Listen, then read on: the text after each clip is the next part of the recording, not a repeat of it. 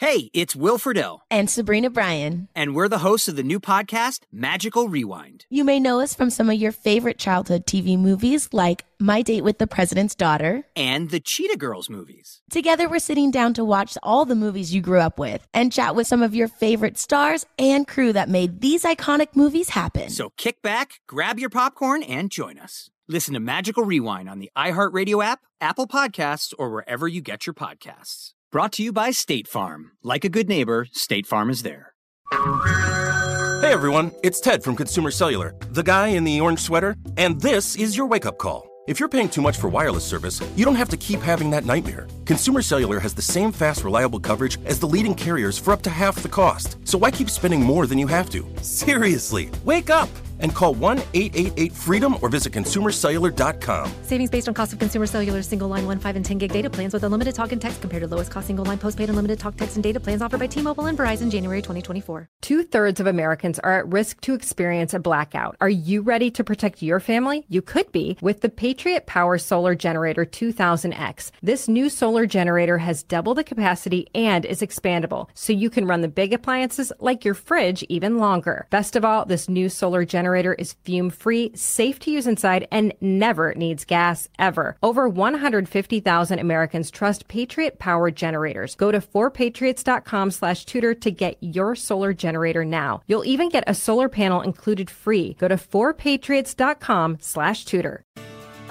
Welcome to the Tudor Dixon podcast. I think you guys are really going to like this podcast because when I talked to this lady a few months ago, I was like, wow, this is like the all of the answers that we're looking for because right now, I know everyone is asking what is the political message for 2024? And I have shared my opinions, but of course, those are just opinions. But I did meet Melanie a few months ago, and she is, I guess I would say, a messaging guru. In fact, she coaches candidates, elected officials, even executives. And that's what she does for a living. She's here to tell us how she helps people craft the right message to be persuasive and successful. But before we get into that, you know, I always like to talk to you about your health. And I think that's important because you can't put a price on your health. And I like to share that I stay energized and keep doing what I love every day because I get the maximum servings and nutrition of fruits and vegetables every day. I rely on Balance of Nature's fruits and veggies in a capsule to give me the maximum nutrition of 31 real whole fruits and veggies every day. Balance of Nature is giving everyone 35% off their first preferred order plus free shipping right now with promo code Tudor. So just go to balanceofnature.com and enter promo code Tudor to get started today. Balance of Nature's fruits and veggies in a capsule are powdered after an advanced vacuum cold process, keeping the maximum nutrition intact. Put your health first the easy way with Balance of Nature's fruits and veggies in a capsule. Get 35% off your first preferred order shipped to you free with promo code Tudor at balanceofnature.com. I feel confident about my health because of Balance of Nature. You should check out all the testimonials from people like you on their website to see how Balance of Nature is making a difference in their lives. So go now to balanceofnature.com and get 35% off your first preferred order shipped free with promo code Tudor. Now let's get back to that other messaging because that's really important. Let's welcome in Melanie Sturm to the podcast. She is the founder of Engage to Win and the Win Coach, like I said, where she coaches elected officials, candidates, and corporate executives in the art of persuasion and winning over an even skeptical audience. And right now, I think everybody is a little bit skeptical out there. So we need your help. Well, thank you. And I'm delighted to be on your show. I'm a big fan. You are such an insightful interviewer. So I'm looking forward to our conversation. Not sure I'm going to come up with a winning message for 24, but uh, I think actually between the two of us, we probably could. Well, you know, it's funny because I've talked ever since I talked to you. So I, will just tell our audience here. When I spoke to you, I think you said something really critical because we talked about this trans messaging, and that has been a really hot topic on the right side of the aisle with folks talking about protecting kids from trans surgeries and things like that.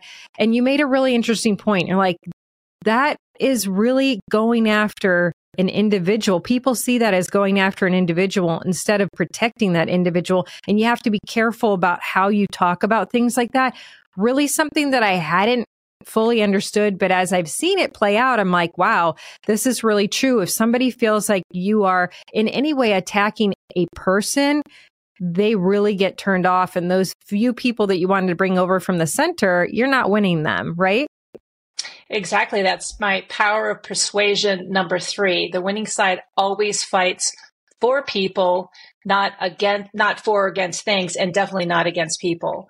So when we come across as fighting against trans, uh, it's not a surprise that we get uh, misconstrued as wanting, or, or, accused at least, of wanting to commit trans genocide.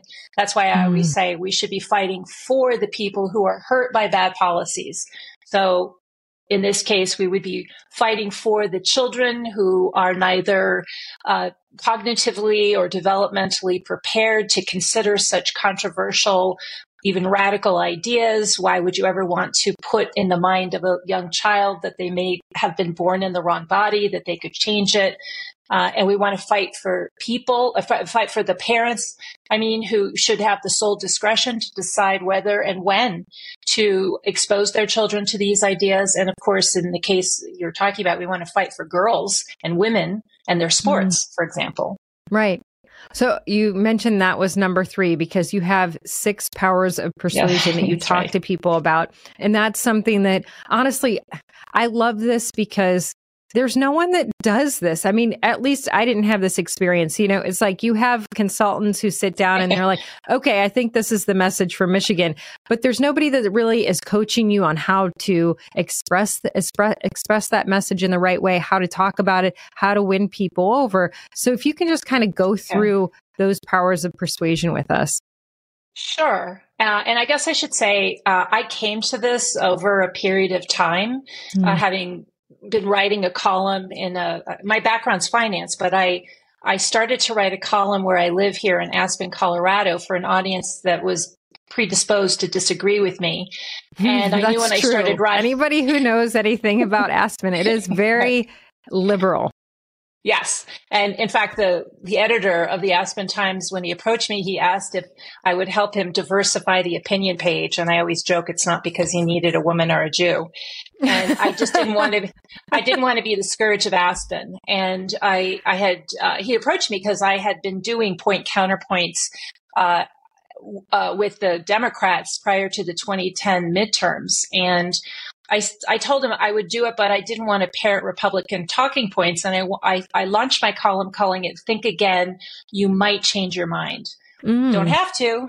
And so the idea was that I wanted to expose readers to unconsidered facts and arguments. Trust me, here they weren't. And in the process, my, my premise was that in order to have a free and fair society, we have to have an informed and thoughtful citizenry. And that's what I was trying to do. And I, I read up on all the masters of communication from Dale Carnegie to Simon Sinek and Stephen Covey and others. And I adopted a, a writing style that made me hearable. And one of the things that I discovered is that there's a difference between expressing your opinion as is as in an op-ed and actually persuading, which is what I wanted to do. I, I really wanted to change minds. Think again, mm. you might change your mind. And what I found having adopted this uh, readable writing style is that not only did I become popular, uh, you know, from social media metrics, but people did not perceive me as ideological. And so when I realized that, I, I tried to um, put together a list of the things that I was doing that was making myself readable. And it was around that time in 2015 that I, I uh, launched Engage to Win to share that. And uh, so I have these six powers of persuasion. You, Mark Twain said, if I had more time, I could have written something shorter. So I've been at this now for a while and I've condensed what I learned in writing my column into these six powers of persuasion. And so the first one is about you are the message your nonverbal cues and 60, you probably know this well, having been a candidate, 60 to 90% of in-person communication is actually nonverbal. Hmm. So you can make people predisposed to like you or dislike you depending on your, um, your nonverbal communication cues. The second one is and everything really centers around the second one. The, the, the, others are all designed to help you achieve the second one, which is find the common ground and try to stay on the common ground and definitely start with common ground. I think that, that one is interesting to me because we find it so hard to do that today. So how do you do that? Because I, we talk a lot on the podcast about we have groups that are in black and white and nobody is in the gray area. And that's where most of the decisions are made in the gray. So how do we get people to that common ground? Well i, I actually and i i challenge you Tudor to see if i can't do this.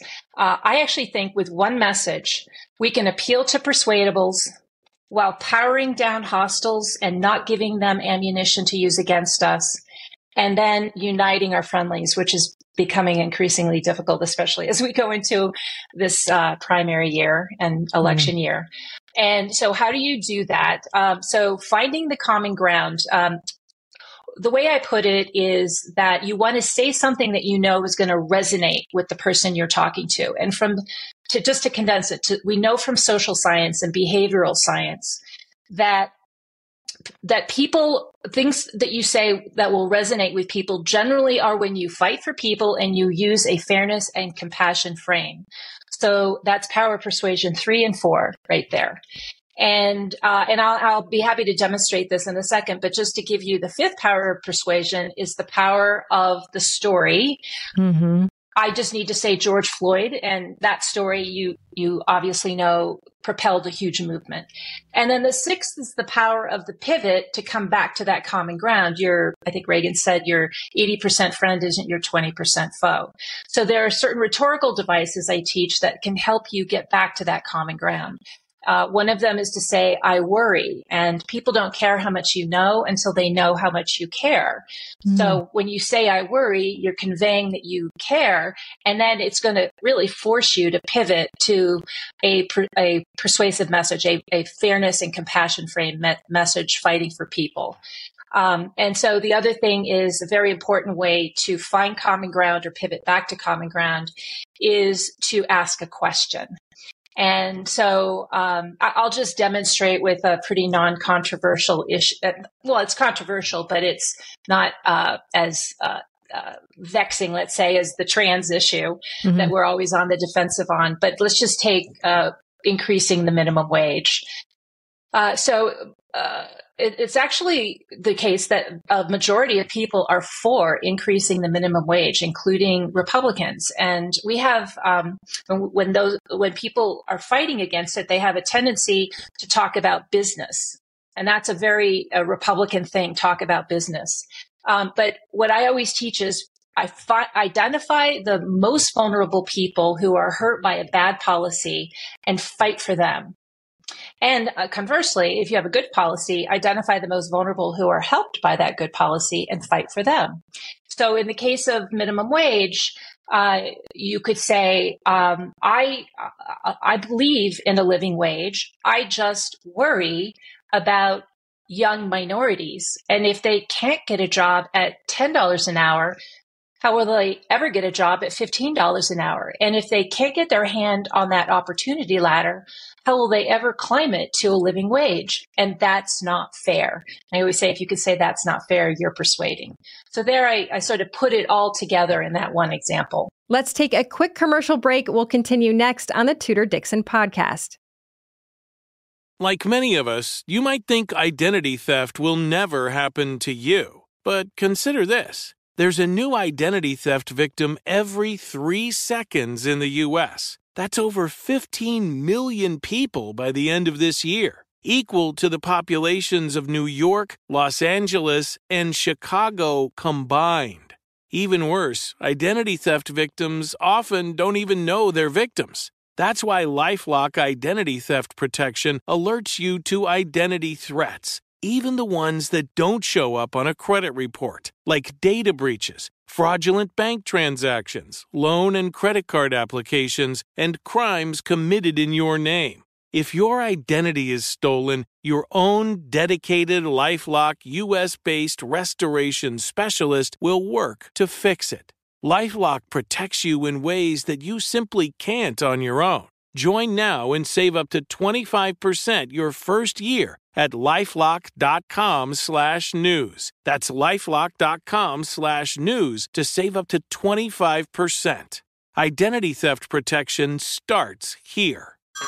Hey everyone, it's Ted from Consumer Cellular, the guy in the orange sweater, and this is your wake up call. If you're paying too much for wireless service, you don't have to keep having that nightmare. Consumer Cellular has the same fast, reliable coverage as the leading carriers for less. And for a limited time, new customers receive their second month free when they sign up and use promo code MONTHFREE by May 31st. So why keep spending more than you have to? Seriously, wake up and call 1 888 freedom or visit consumercellular.com. Taxes, fees, and other third party charges will apply. See website for additional details. If you love sports and true crime, then there's a new podcast from executive producer Dan Patrick and hosted by me, Jay Harris, that you won't want to miss. Playing Dirty Sports Scandals. Each week, I'm squeezing the juiciest details from some of the biggest sports scandals ever. I'm talking Marcus Dixon, Olympic gymnastics, Cain Velasquez, salacious Super Bowl level scandals. Join me on the dark side of sports by listening to Playing Dirty Sports Scandals on the iHeartRadio app, Apple Podcasts, or wherever you get your podcasts. You look at 2024 right now, I mean, a lot is happening, and people are trying to figure out how to not only talk about it, but not offend while talking about it. We, I mean, if you look at just what happened on October 7th, we now have seen in America, we really have never seen because we have an America divided on race and ethnicity, really. And so you have these universities where we see students that are out there and they are defending Hamas. And we have Jewish students who are going, how, how can you do this? How do you argue that in this in this um, in political environment right now? I know obviously we see Republicans who are saying we, we stand with Israel, we take care of Israel, but you have a lot of these arguments that are saying exactly what you're saying. I worry about the Palestinians. I don't think this is fair. So how do you have that conversation with with folks in that that don't really mm-hmm. who have never been involved in this conflict before and suddenly are now out there marching? Right. So, uh, one of the uh, silver linings of the catastrophe of October 7th is that that curtain has been pulled uh, movement that has taken over not just universities, but it's K through 12. And I work a lot with school board members, candidates for office, activists who want to speak up at school board meetings. And um, I was just out in California where they a- actually have an ethnic studies curriculum and a mandate that all students who graduate from California high schools have to pass this this curriculum have to pass this uh, ethnic studies test. And what it's teaching is that, uh, and, and this will sound familiar because it's what you're hearing said about Israel. The irony is it actually isn't true. It's the least true of Israel uh, uh, compared to any of the other Western uh, nations that it applies to uh, which, by the way, are the freest, most prosperous, most decent, most fair societies in human history.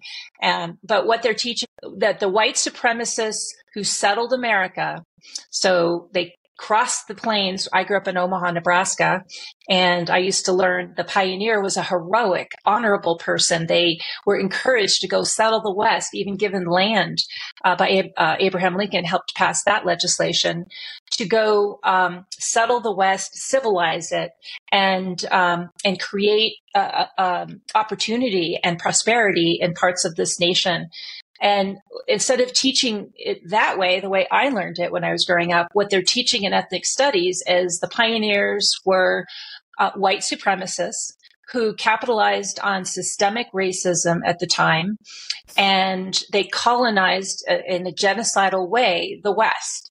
Uh, stealing the land of the indigenous people, oppressing them, and even annihilating, annihilating them. And so, if that sounds familiar, it's now being said about Israel. So uh, obviously, this is all not true. And in the case of Israel, is Israel has is actually governed today, and uh, and and its population predominantly are people who have been there since you know the beginning of the Bible. Uh, so how do you talk about it? And I glad you asked that question. I actually felt compelled to write a column about it, and then sent a newsletter out to my subscribers couple weeks ago or last week actually. And so what I did in trying to make this case is uh, I show I'm trying to make a fairness appeal, a compassion appeal. I titled the column, How Can We Ensure All Babies Matter? Hmm. And I ended the column by asking the question um, if Palestinians had moral leaders who believed their lives mattered, wouldn't that make peace more likely, ensuring all babies matter? I think that's more or less the way I put it. And so I ask it as a question. So when I ask it as a question, instead of making it a declarative statement, then people are brought in to answer the question themselves. That's why questions can be more persuasive and help bring people to common ground. And so in the in the in the middle of the column, though, I do acknowledge that the uh, Palestinians, especially the Gazans, uh, are oppressed, terribly oppressed, and mm. that hmm. it's a tragedy that these people who live just one inch on the other side of the border of Israel don't enjoy the same opportunity and prosperity and rights as Arab Israelis have who live inside of the border of Israel. And they're 21% of the population. And you'd be surprised how many people don't know that because Israel is called an apartheid nation, right? But 21% of the population are Arab Israelis. They are in the military. They are in the Knesset, their mm-hmm. parliament. They are on the Supreme Court. And um, they're vibrant members of Israeli society, which is very diverse, unlike uh, Gaza. And so when you show that you, uh, as I tried to do with that column, that that Palestinian lives would be considerably enhanced if Hamas weren't governing governing them, then you come across as a uh, a fair. Uh, uh, analyst or a fair commenter on on the situation, and that you're fighting for these people. It's just not fair; they have to live in these conditions. Hmm.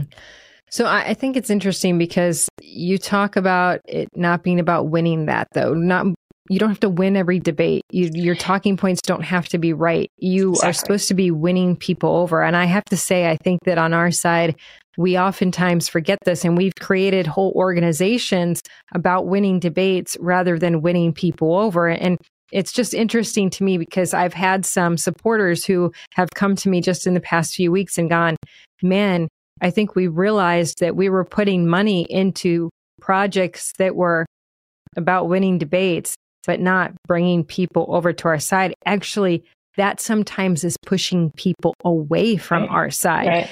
So right. how do you how do we change that mindset because I think with social media it became kind of the way that the right was seen.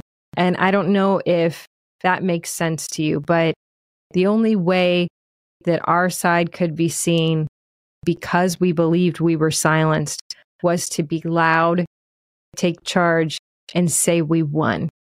We mm-hmm. won this talking point. And that has ultimately, in my opinion, and in many of my supporters' opinions, it has harmed us and driven people to the other side. So I always emphasize, and this is a little different when you're working with a candidate, but uh, hostiles by definition are people that cannot be converted to our side. And yet we spend so much time focused mm, on hostiles. Yes. Candidates have to. And when you're in a debate and you're going up against your opponent, who's uh, by definition a hostile, uh, you have to uh, engage them. But I always say to people, don't engage a hostile unless you're in the presence of persuadables. And if you approach them and engage to win style with these six powers of persuasion, the persuadables will be drawn to you and your thoughtfulness and repelled by the hostility of the hostile. And I, I could give you many hmm. examples of how I've, I've done this, uh, but it's um, uh, you know, on the, just on the issue of Israel is just to, to be advocating. Aren't aren't wouldn't Palestinians be better if Hamas weren't governing them? Is a thoughtful thing to say about this. Um, you know, it's uh, also the case that uh, when we talk about um, you know, equity policies. Uh, that you know, I support equity policies that lift diversely talented children from where they are to their fullest potential. That's a mm. who's going to disagree with that? Um, uh, or what, what, I said before is that this idea that the um, the trans stuff that we are um, better off when we're fighting for kids to grow up without the ideas that might cause them anxiety. We have a, a teen mental health crisis now. So wouldn't it be better to not ha- uh, plant the seed in a child's mind that maybe they're born in the wrong body? So, so anyway, back to this, anyway, back to this point of don't worry about the hostile unless you're in the presence of persuadables. And if you're in a debate as a candidate, obviously you have the opportunity to win persuadables over. You're never going to convert the hostile or the hostile supporters. It's the persuadables you're after. And the way you do that is coming across as likable and as thoughtful. Uh, I, I think the 2016 election actually is proof that people will vote for you if they don't like you, but they won't vote for you if they think you don't like them. And sometimes, oh, interesting. And, and That's so, a good point. So, so Hillary, uh, uh, I would say Trump actually fought for the forgotten men and women of this nation, went to the northern Midwest and actually campaigned where Hillary wouldn't. And meanwhile, she called those people deplorables. And so, you know, the goal is always to try to come across as thoughtful. And so that's why staying on common ground and talking in a way that shows that you care about people and is fair and care oriented is one way to do that. So, like on another issue, we often fight against unsustainable entitlements. So instead of, and it's not a surprise that we get accused of wanting to throw granny off a cliff when we say that we want to pull, and Mike Lee actually mm-hmm. said this, or other Republicans who've said that we want to pull Social Security up by its roots, right? Better way to say that is to say that it's unfair that young people paying into the system now won't get their benefits when they retire. Hmm. That's a, that's hearable to people from across the spectrum and it makes them connect to the notion that, well, we better fix this because that's not fair to the next generation. Let's take a quick commercial break. We'll continue next on the Tudor Dixon podcast. If you love sports and true crime, then there's a new podcast from executive producer Dan Patrick and hosted by me, Jay Harris, that you won't want to miss. Playing Dirty Sports Scandals. Each week, I'm squeezing the juiciest details from some of the biggest sports scandals ever. I'm talking Marcus Dixon, Olympic gymnastics, Cain Velasquez, salacious Super Bowl level scandals. Join me on the dark side of sports by listening to Playing Dirty Sports Scandals on the iHeartRadio app, Apple Podcasts, or wherever you get your podcasts.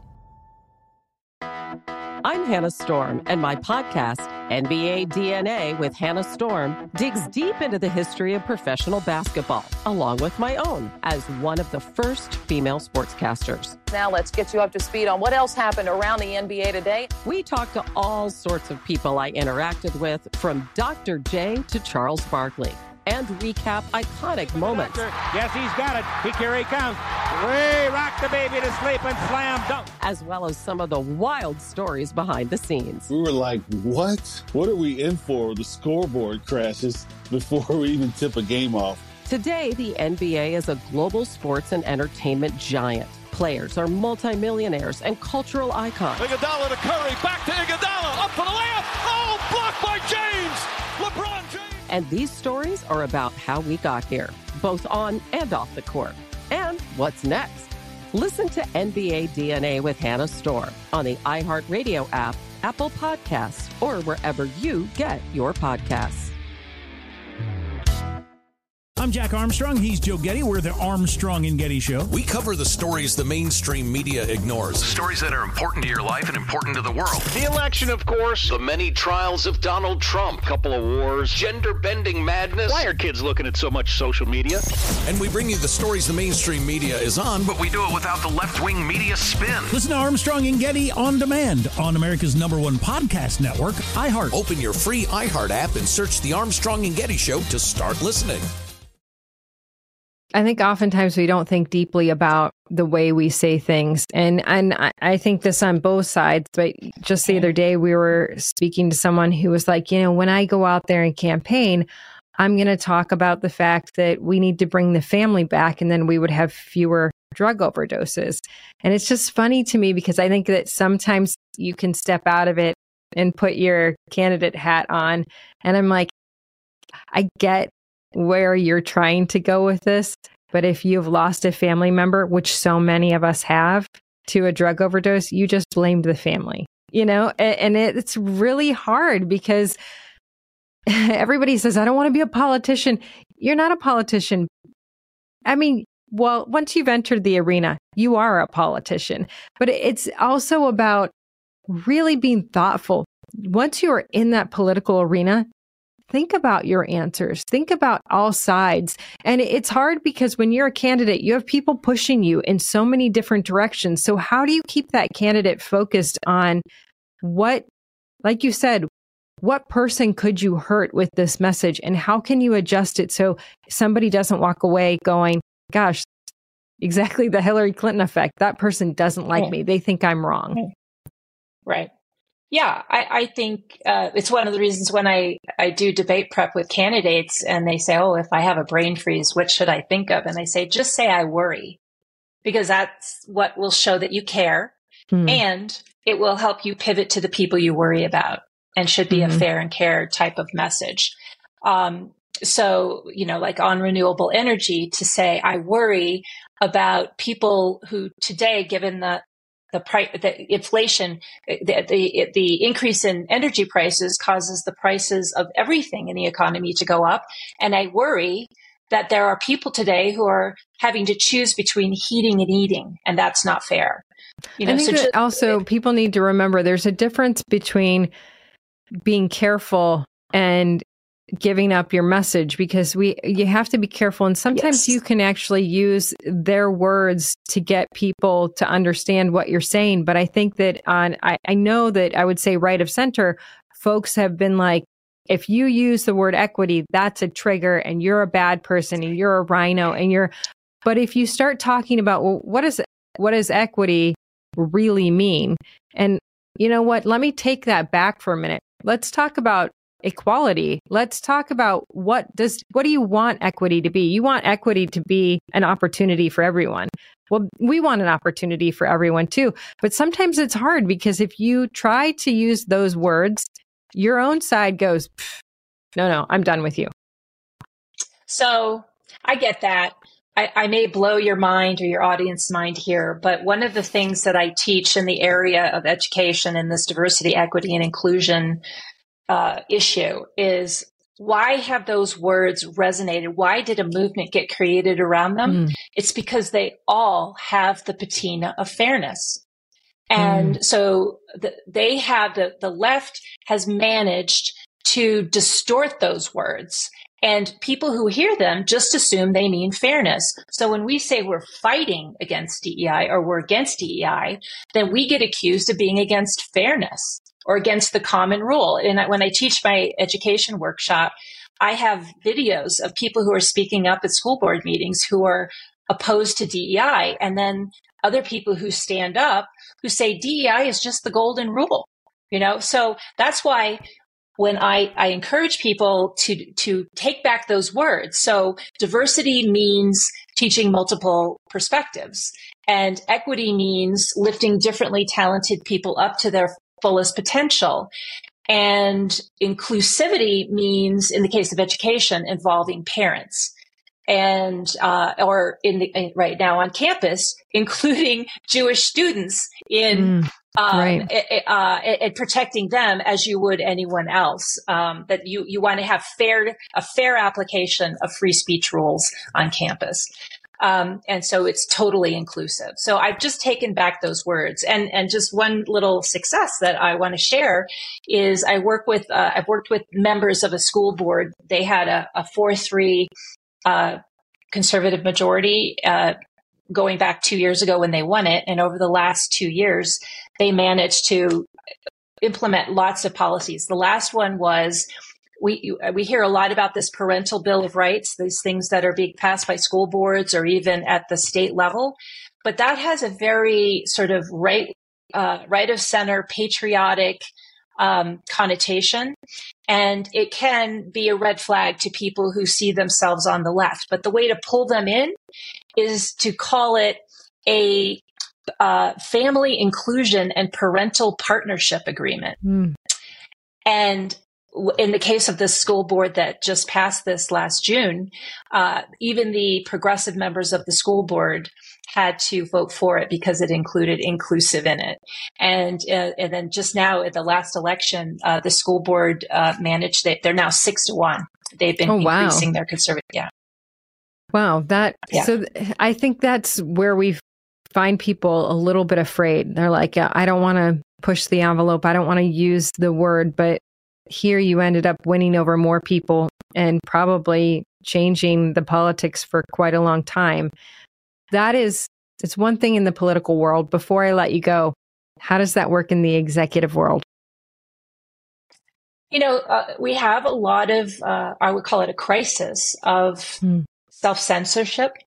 And so, one of the things I teach, whether you're in the executive world, you know, in the nonprofit world, uh, or you're just at a Thanksgiving dinner table, I, I before Thanksgiving, I I also did a few workshops uh, helping people broach subjects at Thanksgiving in a uh, in a compassionate way.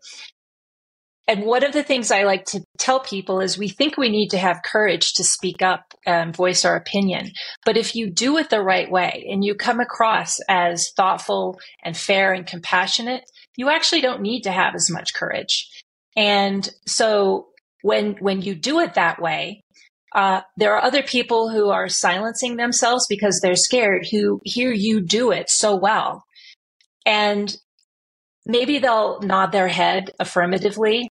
And perhaps the next time, ha- you having role modeled for them how to express your ideas in a compassionate and fair way, pulling people over to our morally superior formula to humanity.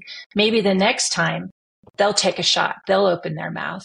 And when more of the silent majority open their mouth, then that's when we start to turn the tide. With regard to executives, it's really important to just try to come across as likable and friendly. And that's like, and the first power of persuasion, which is how you come across in in person, you know, smiling and um, giving p- positive approbation to people, not being too critical, uh, showing that, as Stephen Covey put it, find what's right with what someone else says and not just what's wrong. And then that's also common ground. That's a way. And then once you you you make that connection, then you can layer in the facts, and then you can layer in your argument. But it's only after you've won uh, their trust. Um, one of the things I learned learned at writing my column is uh, just maybe to uh, close on this. Margaret Thatcher said, first you win the argument, and then you win the vote. And what I have learned uh, in writing a column and teaching persuasion is actually the first thing you have to do is win their trust. Hmm. And then you're winning arguments, and we have them, can win support.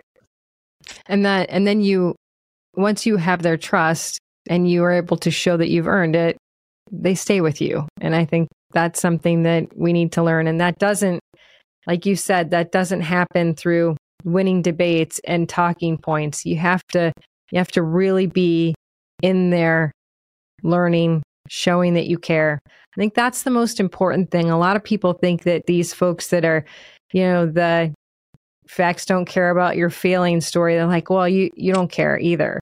You got to make sure that you people realize you do care we do care that that is so key how do people just- find just you remember- yeah I'll I'll say that in a sec, but just remember, persuasion is actually saying things that people are already inclined to believe.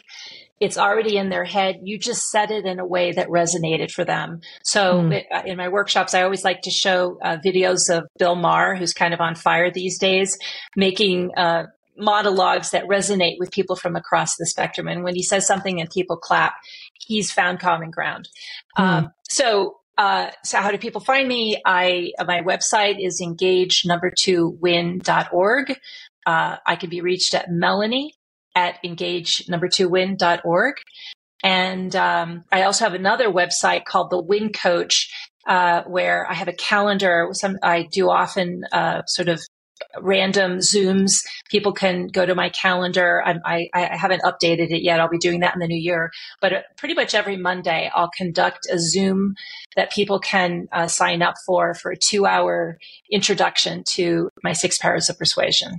Awesome. I love that. And I think it's so important that people know that this exists because right now we're going into this election season. People are running at all different levels and there are a lot of yeah. questions out there. I mean, I've had people come to me and be like, how do we navigate this issue? You're the person, you know. Melanie Sturm, thank you so much. Thanks for being here. Yeah, thank you. Yeah, thanks for having me. Absolutely. And thank you all for joining us on the Tudor Dixon podcast for this episode and others. Check out tudordixonpodcast.com. You can subscribe right there or head over to the iHeartRadio app, Apple Podcasts, or wherever you get your podcasts. And join us next time on the Tudor Dixon podcast. Have a blessed day.